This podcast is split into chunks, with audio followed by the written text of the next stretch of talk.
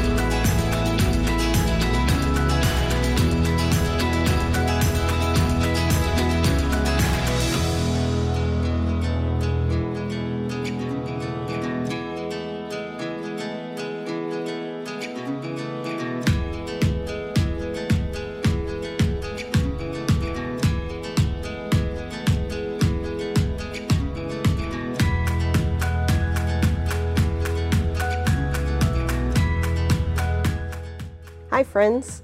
I hope you're all looking forward to our egg hunt that we host for the community on April 16th here on campus.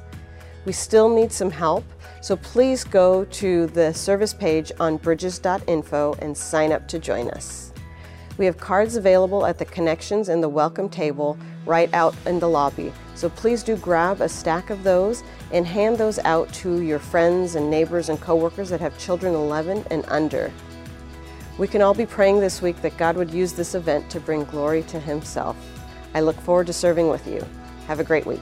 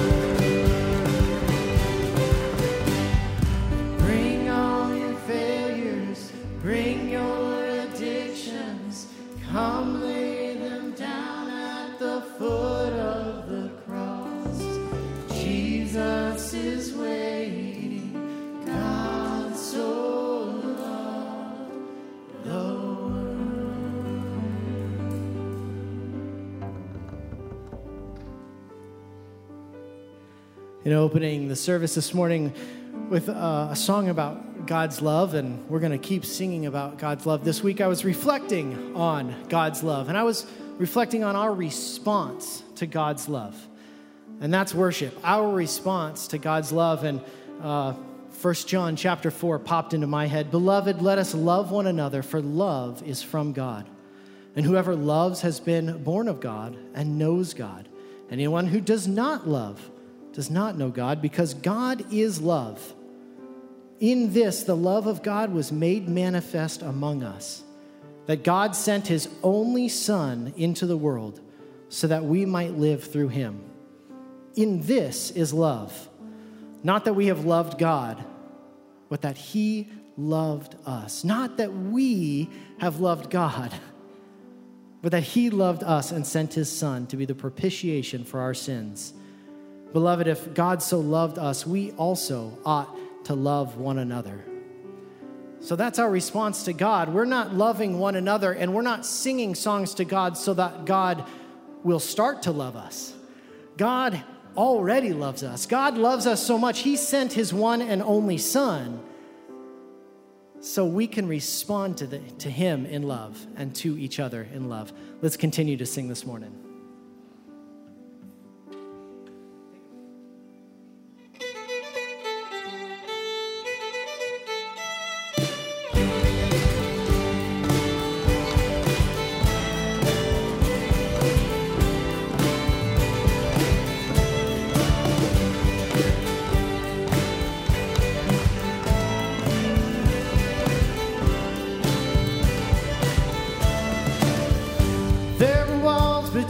Us. By the cross, you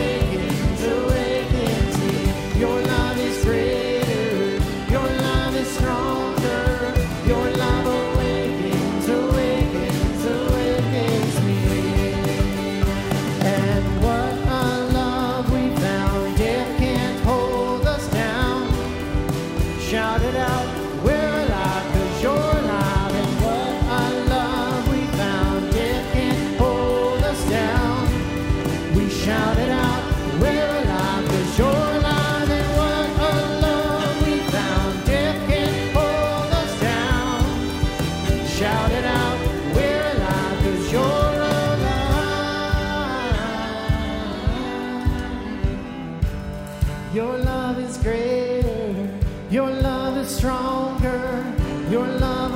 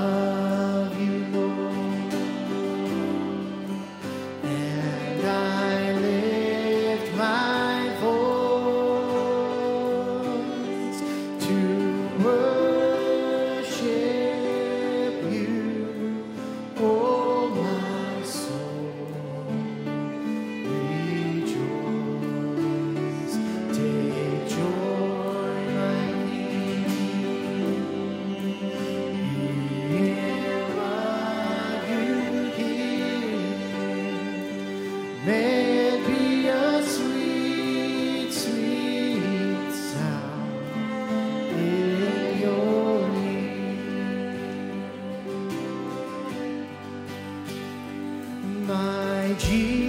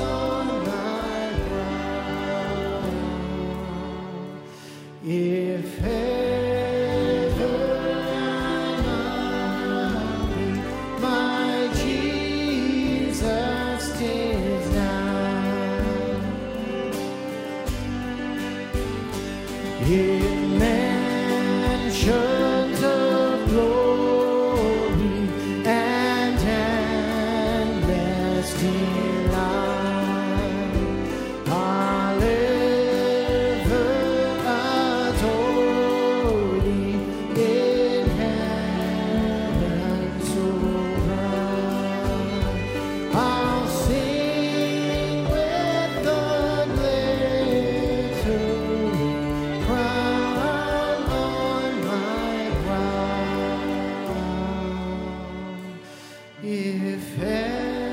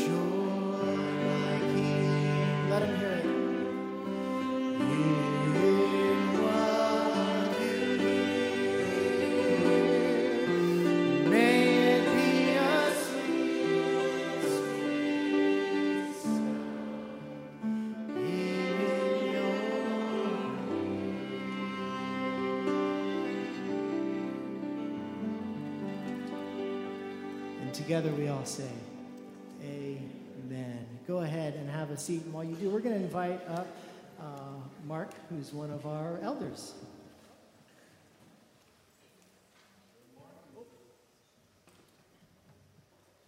That was my fault. Well, good morning, everybody. Welcome to church. That was great singing. I love it. Um, let's uh, have a time of prayer right now. Let's all bow together. There's so many things uh, that's happening in the world. There, unfortunately, many are not good things, right? Evil things. I just heard a mass shooting today in this morning um, in Sacramento last night. 16 people were hurt. So let's pray together. Our dear Father in heaven, we thank you for gathering us here as your children so we can worship and praise your name in such a safe and comfortable environment. We know there are others that are persecuted. They can't even worship together. They can't even sing out loud because they're persecuted. But we can, and we thank you for that. We want to bow down before the Creator and the King of Kings and the Lord of Lords this morning because you alone is worthy of our praise and worship. You have shown your love to us by sending your Son to die for us and to save us from sin and the darkness of the world. So now we can be forgiven and we be reconciled with you, and we're part of your big family. We, we want to spend time to pray for those in pain and suffering, those who were hurt last night at the shooting, their families, their loved ones. We ask you to, to comfort them. Um, COVID is not over by any means in many parts of the, the world. We pray for those who are suffering with that. I would pray for the war between Russia and Ukraine. Many have become refugees, separated with loved ones, physically and emotionally hurting. We, we pray that you will be comforting them and you will send needed help through your servants and your children's so they can be served and they can be healed. Lord, we know this is the last day, and we know for a time Satan is still the prince of this world. But we know that you are the real king who is coming. We know your kingdom is arriving soon. But in the meantime, we ask you to mobilize your children as salt and light so we can shine and we can help salt with those who are around us so they get a taste of your kingdom and we can bring more into your world. Father God, we ask you for a spirit filled worship this morning. May your spirit be with us. In all glory be to God. In the name of Jesus Christ, your Son, we pray. All God's people say, Amen. Thanks, Mark. Uh, you know, every Sunday we look to the cross and we look to Jesus, but as we approach Easter here in just a couple weeks, uh, uh, the cross crosses my mind more and more. And as I look at uh, music that we sing together, I think more and more about the cross. So this morning we have a, a new song uh, for us. So, um, as always, whenever we introduce a song, if you want to stay seated and just listen, uh, feel free. If you know the song or if it starts to become familiar and you want to sing along, do so. If you're moved to stand, whatever you want to do. But let's continue to worship together and let's look to the cross together.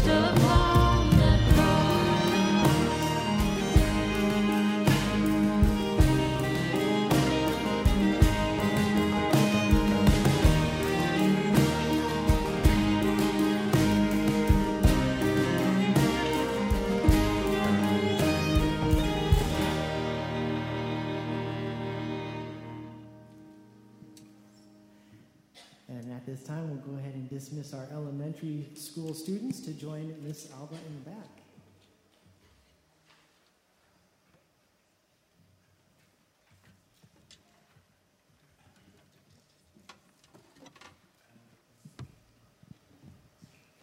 John 15, 12 to 17. This is my commandment, that you love one another as I have loved you. Greater love has no one than this, that someone laid down his life for his friends. You are my friends if you do what I command you. No longer do I call you servants, for the servant does not know what his master is doing. But I have called you friends, for all that I have heard from my Father, I have made known to you. You did not choose me but I choose you and appointed you that you should go and bear fruit, and that your fruit should abide, so that whenever you ask the Father in my name, he may give it to you. These things I command you, so that you will love one another.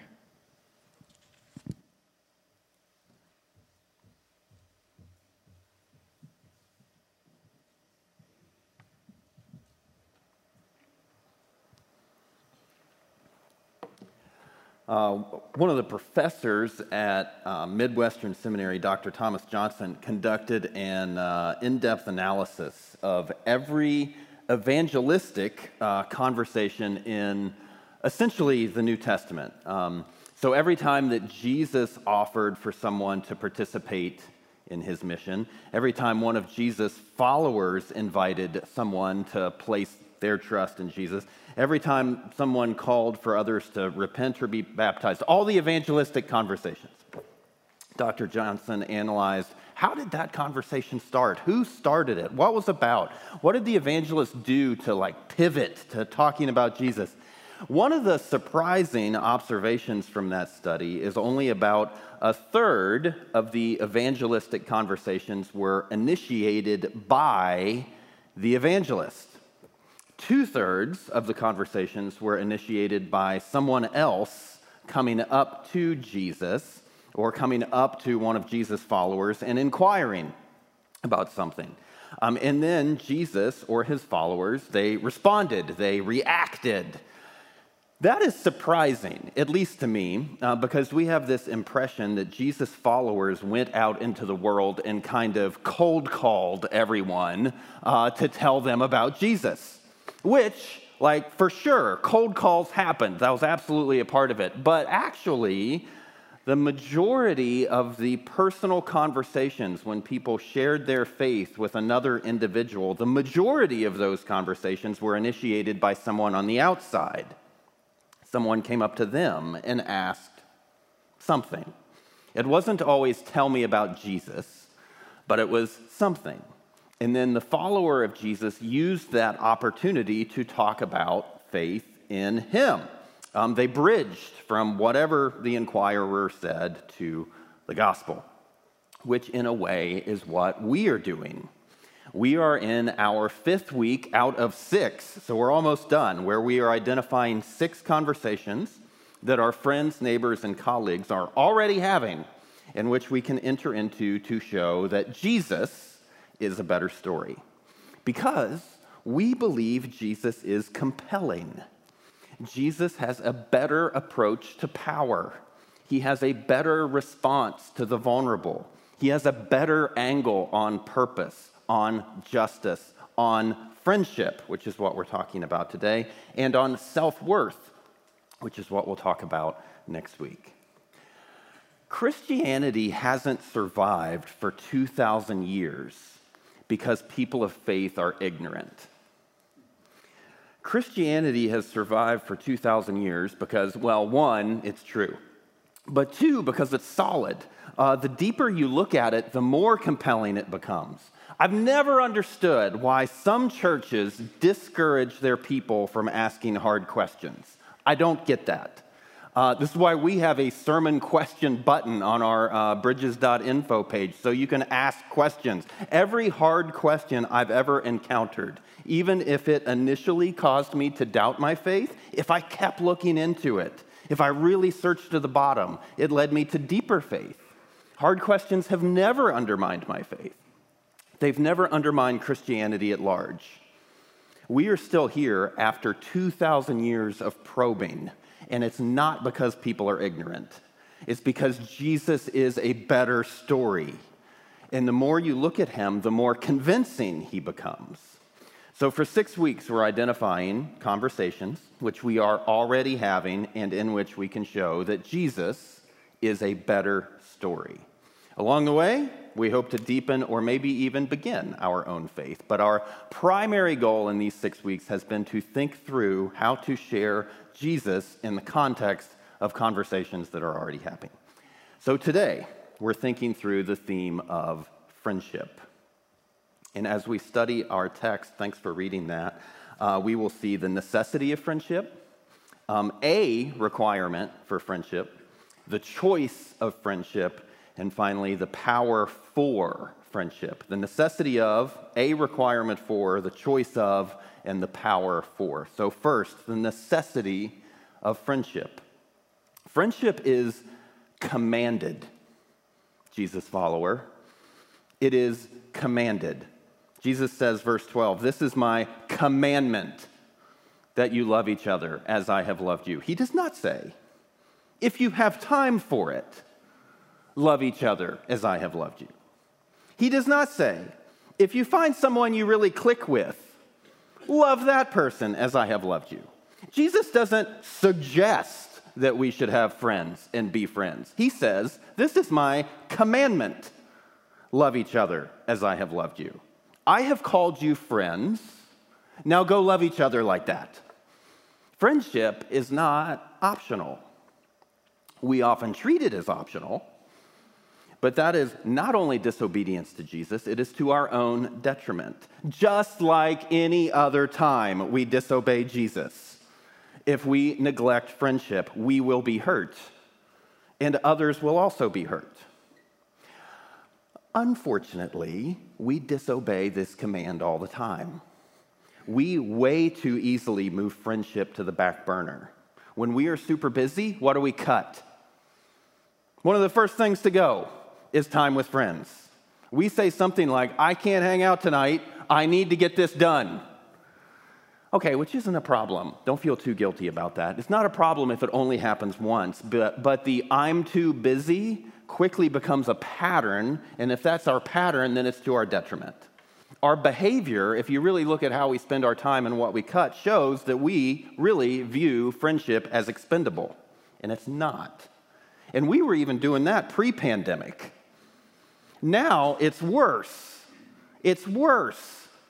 It's like we've forgotten the richness that can come from in person community with others.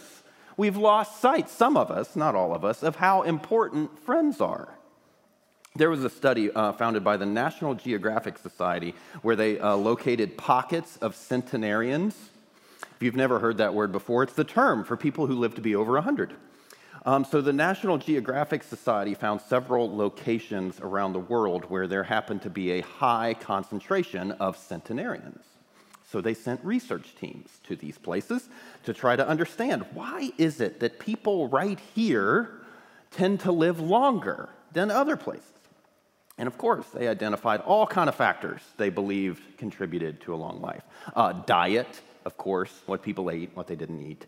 Naps, uh, taking regular naps, um, but also rich community. Uh, several of those locations are in Greek islands, which are super remote, so there are no TVs. It's like Hume Lake, where our students go for camp, no TVs. So, how do people spend their time if there's no TV? Being with one another. That's what they do. Here's some anecdotes from a uh, New York Times article that was written by one of the National Geographic researchers. He says, During our time on Ikaria, uh, we stayed at a guest house where local women gathered in the dining room at mid morning to gossip over tea. Um, then they went to work through the day. But after sunset, an old couple walked in carrying a glass of homemade wine, and our host and the newcomers cheek kissed one another heartily and settled in around the table. They chatted, drank wine, and occasionally erupted into laughter. Late at night, tables were pushed aside, and the dining room became a dance floor with people pouring in, locking arms, and kick dancing to Greek music. They do that, the researcher makes it sound like, almost every night. And they're over 100 years old.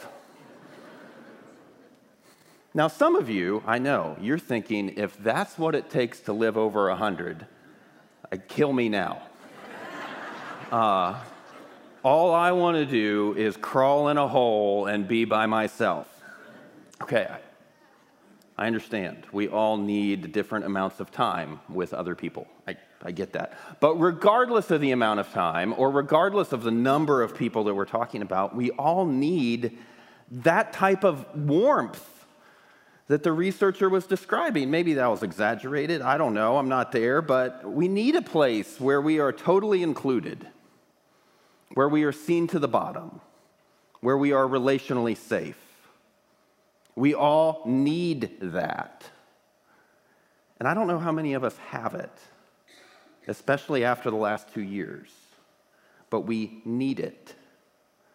Do you know one reason why you're so depressed after two years of pandemic? There's a bunch of reasons. This isn't a comprehensive medical diagnosis, but if you are depressed, one reason could be because you aren't connected to people. Isolation has made you depressed. And then here's the really sinister thing about depression it traps you. It like prevents you from doing the thing that would help you get out of it. Like if you're depressed, all you feel like doing is being isolated, but the more isolated you are, the more depressed you will get. So at some point, you just need to force yourself out of it and reconnect with others. Friendship is not optional, it truly is a fundamental human need, and Jesus commanded it. Okay, that's the necessity of friendship. Next, um, a requirement for friendship, a requirement uh, vulnerability or openness. Uh, friendship requires vulnerability. It requires more than vulnerability, but not less. So, that's all we're talking about today. Jesus says, verse 14, I have called you friends for, because. Why have you called us friends, Jesus? I want to know. Well, I've called you friends because all I heard from the Father I made known to you. He says, A servant doesn't know his master's business, but you know mine. Jesus is an open book with the disciples, and he says that is why he calls them friends. There's a direct connection between what we disclose to others and how close we are to them. The more open or the more vulnerable we are with someone, the more opportunity we have for connection with that person.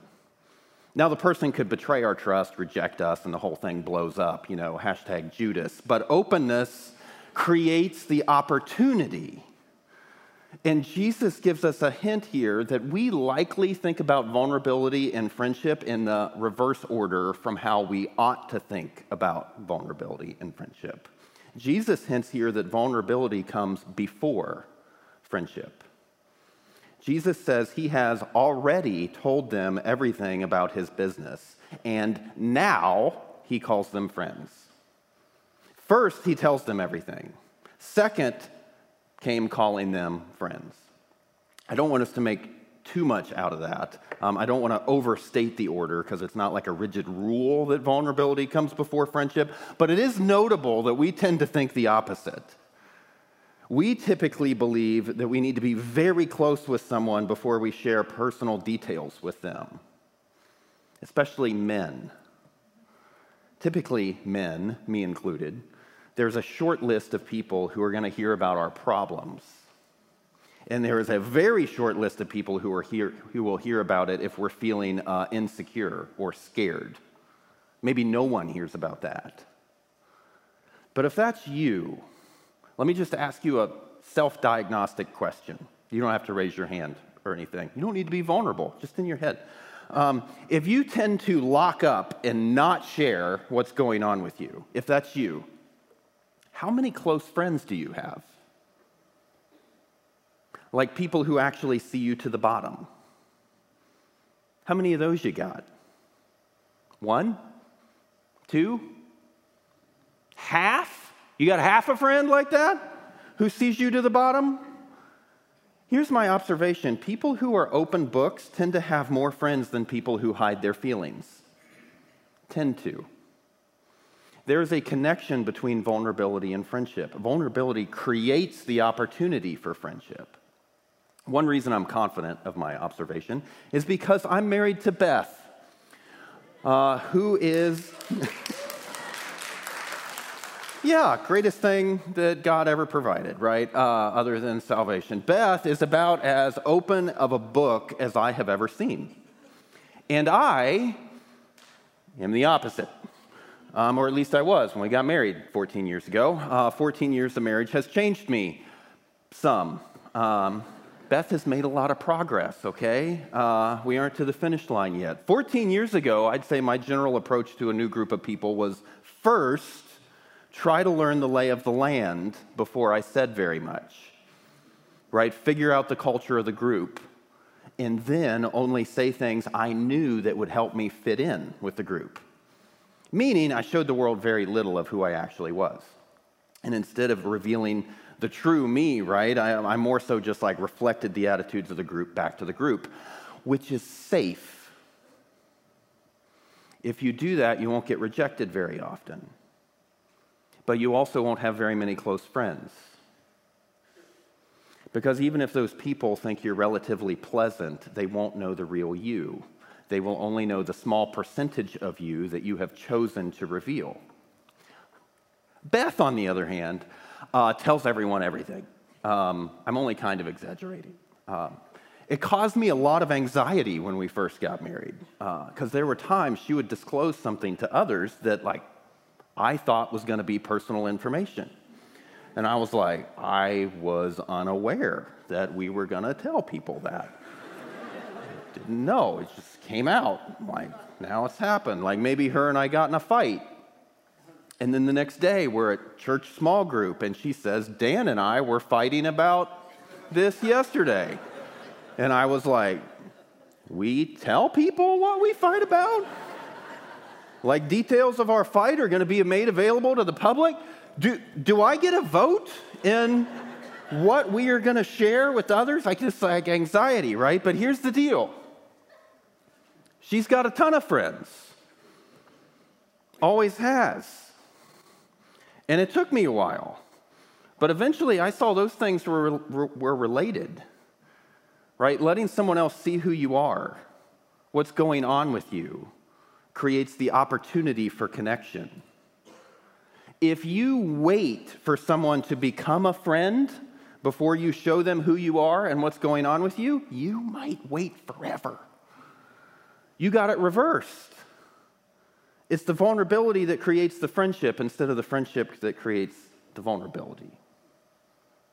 If we want the total inclusion, like relationally safe warmth that we need, we cannot hide.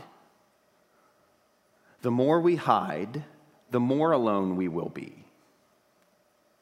Vulnerability is one requirement for friendship, which brings us to the choice of friendship. We can decide to initiate friendship. It's up to us how open we will be. It's up to us who, will we, who we will pursue to be our friend. It's up to us. Generally, that's not what we think. Generally, we think that friendship isn't chosen, but is instead like discovered. Like we spontaneously stumble upon another person with whom we have much in common, and then we're friends. And the more we share in common, then probably like the quicker we become friends. And that, like, that's how we think it works. And certainly that is like one path to friendship. Commonality, one way to begin friendship. But it's not the only path. And it doesn't seem to be the path Jesus outlines here. Jesus says, I chose you to be my friends. I chose you. Verse 16. You did not choose me. And we are not friends because we share a bunch in common. In fact, now that we're talking about it, there's a bunch of differences between us. For starters, he would say, I'm the creator of the universe, and you aren't. But rather than our differences being a barrier, Jesus chose to connect with us anyway. And that's how it worked in the first century Christian communities, too. They were not bound together because they had tremendous commonality with one another. Instead, they were like utterly unique in terms of their diversity. Rich and poor would call each other family, they would sit at the same table.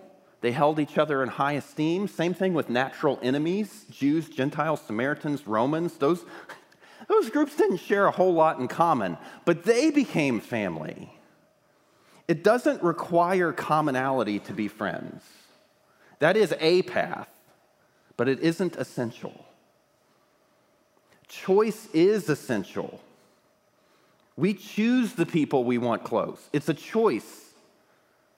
Example husbands and wives.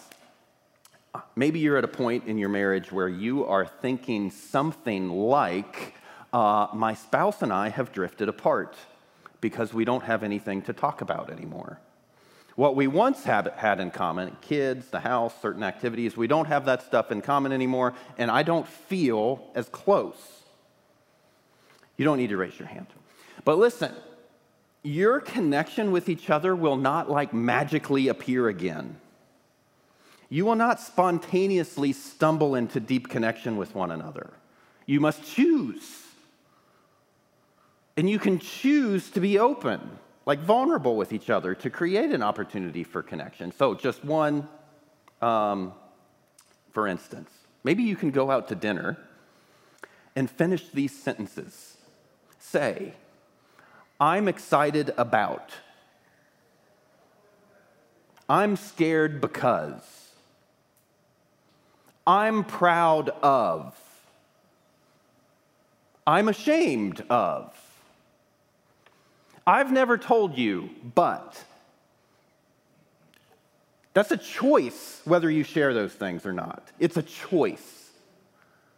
And you don't have to have anything in common in order to share the ends of those sentences.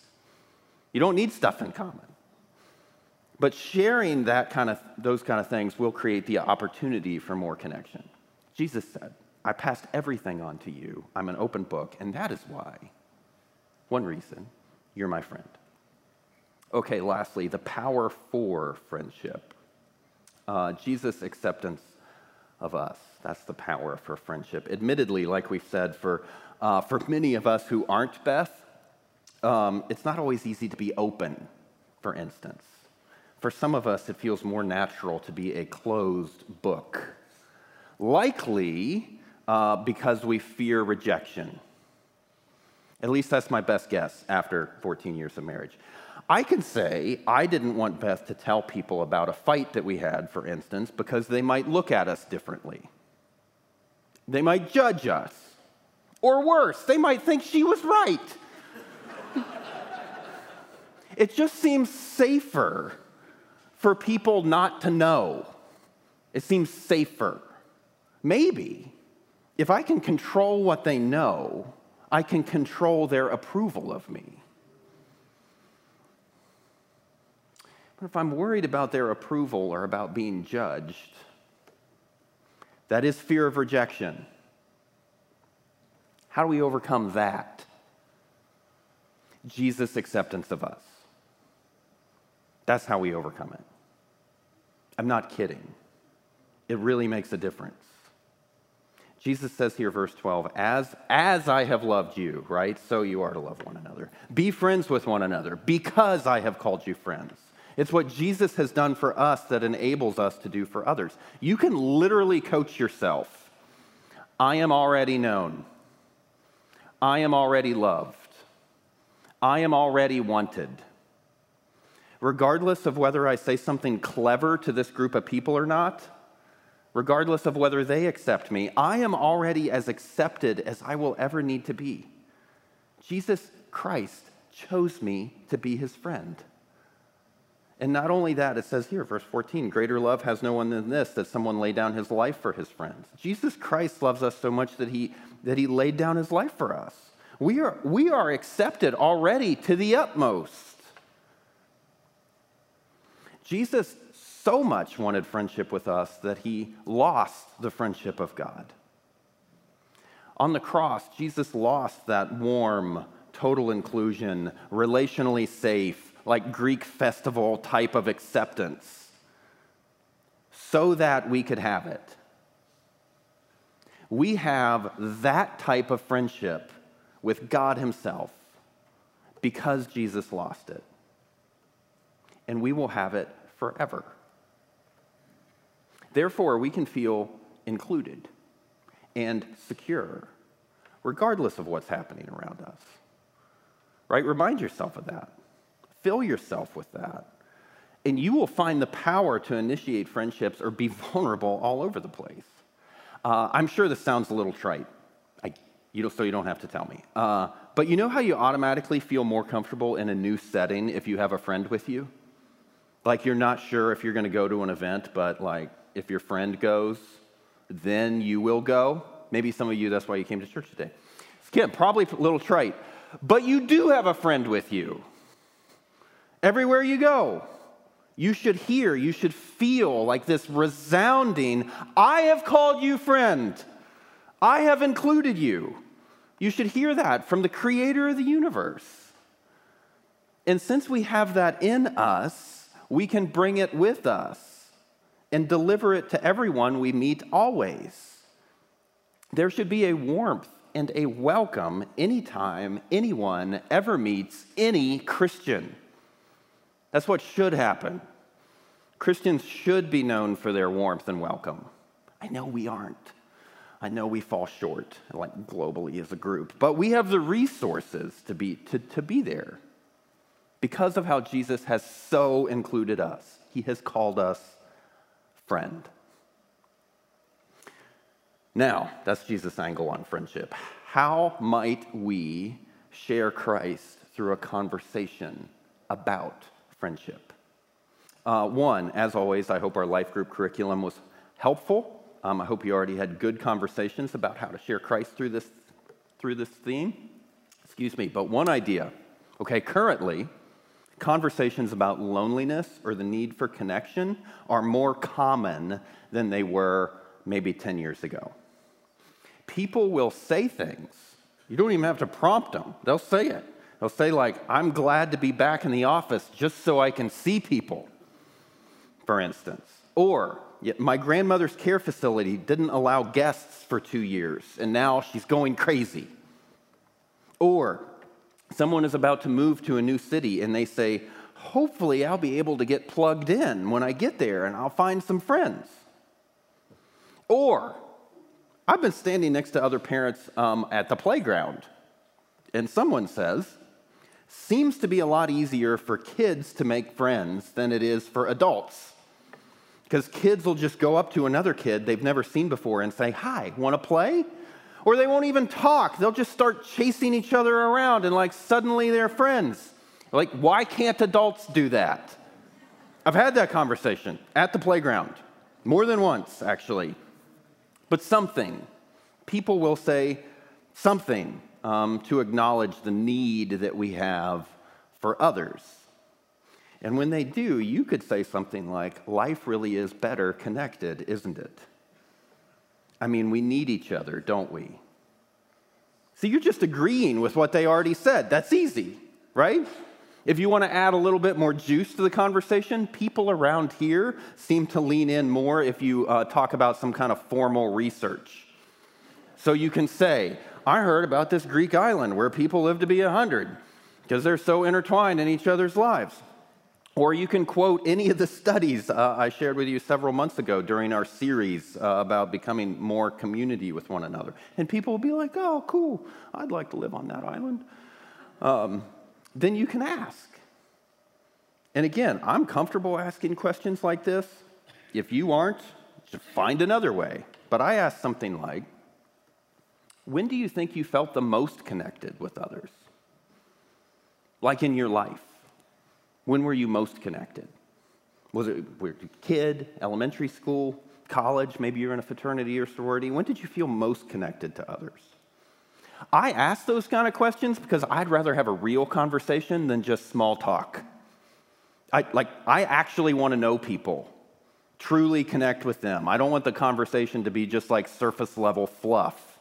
And I've found people love reflecting on their own lives.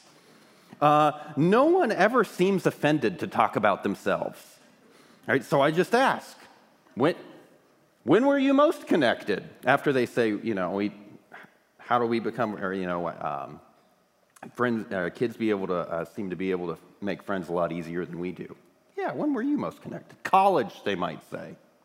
Great, I would say. Me too. Then we can both like reminisce for a little. Next question How did those people make you feel connected? Like, what did they do to make you feel included? What was it about them that drew you in? They probably never thought about that before, so it might take them a minute, but again, they'll probably rejo- enjoy reflecting on it because it's the greatest time they ever had in their life. Eventually, maybe they say, I saw those same people all the time. We lived together. We studied together. We had fun together. We cried together. They knew what was going on with me. They cared what was going on with me. Something. Then you can say, and again, if you don't like this next step, figure out your own intermediate step. This is just one suggestion, but I'd say something like, you know, this might sound crazy, but everything you just described of how your college friends included you, that is one of my favorite things about my Christian faith. We believe that God includes us like that. He's with us through ups and downs, laughs with us, cries with us, cares what's going on with us, cherishes us, calls us friends. We believe we have that with God. It is the deepest, fullest, warmest acceptance you can imagine. It's bottomless, it's endless. We have that with God. That's what we believe. Then you need to add, if it's an evangelistic conversation, need to add what Jesus did for us and why it was necessary. We, we can't only say we are close with God. We must also explain what it was that made us so close with God. So you can add. And the really cool thing is that unlike our friends who might sometimes reject us, either because of our issues or their issues, God will never reject us. That's what we believe the cross was about. All the distaste for our unacceptable behavior that might get us rejected from our friends, in which honestly we deserve. Um, all of that distaste was voluntarily taken by Jesus on the cross so that we would be free from it. There is nothing between us and God. Nothing stands in the way of God's acceptance of us. Like, you know that pain you have when you feel excluded from a friend? In Christ, we never have that with God. He was rejected so that we will always be accepted. With Jesus, our sin is addressed and paid for. It is not ignored, it is not excused, but it also does not interfere with our relationship with God because He has taken it away. Really, no one else loves us like that. Our friends, family, no matter how great they are, no matter how romanticized that Greek island is, no one ever seems to be able to fully deliver that kind of acceptance. This unending, eternal, bottomless inclusion. Only Jesus does that. He's a better friend. He's a better friend. So, today, for all of us that are here, if you have sensed a need for Him, if you have a longing for bottomless, eternal acceptance, where your sin is acknowledged, it's not ignored, but it is also paid for so it doesn't stand in the way. If that's you, if you've sensed a need for that kind of inclusion, pray to Him now. Say, Thank you for being rejected so I never will be. Thank you for losing the eternal warmth of fellowship so I could have it. I love you. I trust you. I want to be with you always. Pray to Him. Let's all pray together. Father, thank you for Jesus, who was excluded so we could be included, who was forsaken so we could be welcome, Lord. Thank you that you do not tolerate sin but you provided a way for it to be paid so that we could be with you in an endless warmth of bottomless acceptance. Lord, I pray that we would feel that. I pray that we would feel that you really are our friend. May friend from you echo in every little corner of our soul until we feel that it is really true, that we are really accepted, no matter where we've been, what we've done, that you have paid the price for us uh, to bring us home, Lord. Uh, we pray all those things in Jesus' name. Amen. Well, um, in the in the first century, when Jesus met with his disciples, a symbol that he gave his disciples to remind them of his sacrifice for them is communion. Um, and typically here at Bridges, we celebrate communion the first Sunday of the month. So we have ushers going to various stations um, around the sanctuary and outside. Um, and in a minute, uh, we'll be able, I'll, I'll, pray, and then we can get up and make our way to one of these stations, and then you can go back to your seat, um, and then I'll come up and we can all take communion together. Here at Bridges, we do not believe that it is communion, um, this little piece of bread and this little cup, that actually forgives you. We believe that what Jesus did and our trust in it is what forgives us. Um, but this is a symbol to remind us of Jesus' broken body and shed blood uh, in our place so that we could be forgiven, uh, we could be included. So let me pray, and then we can make our way uh, to receive communion. Father, thank you again for Jesus' sacrifice. Thank you for giving us this very basic, simple uh, symbol with elements that are available in every single culture in the world, Lord a cup and bread just to remind us, to give us a visual of what it is that you did for us, Lord, on the cross with your, with your broken body and your shed blood. May we uh, receive this as we receive you uh, with gratefulness. We pray those things in Jesus' name. Amen. Thank you.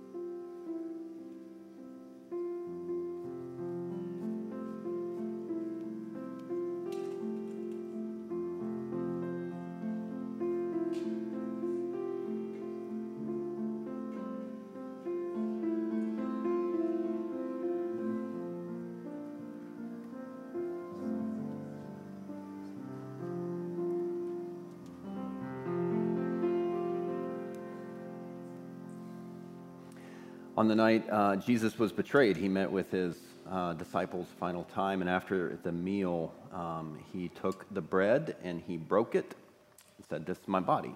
broken for you. And then he took the cup and he said, uh, This is the cup of the new covenant, um, poured out for the forgiveness of your sins. As often as you drink of it, do it in remembrance of me. Let's pray. Father, thank you for the sacrifice of Jesus. Thank you for his willingness to stand where we deserve and be our substitute. Lord, thank you for his blood applied. May we, um, may we cherish it, cherish him, cherish his work, and cherish you. Uh, we pray those things in his name. Amen.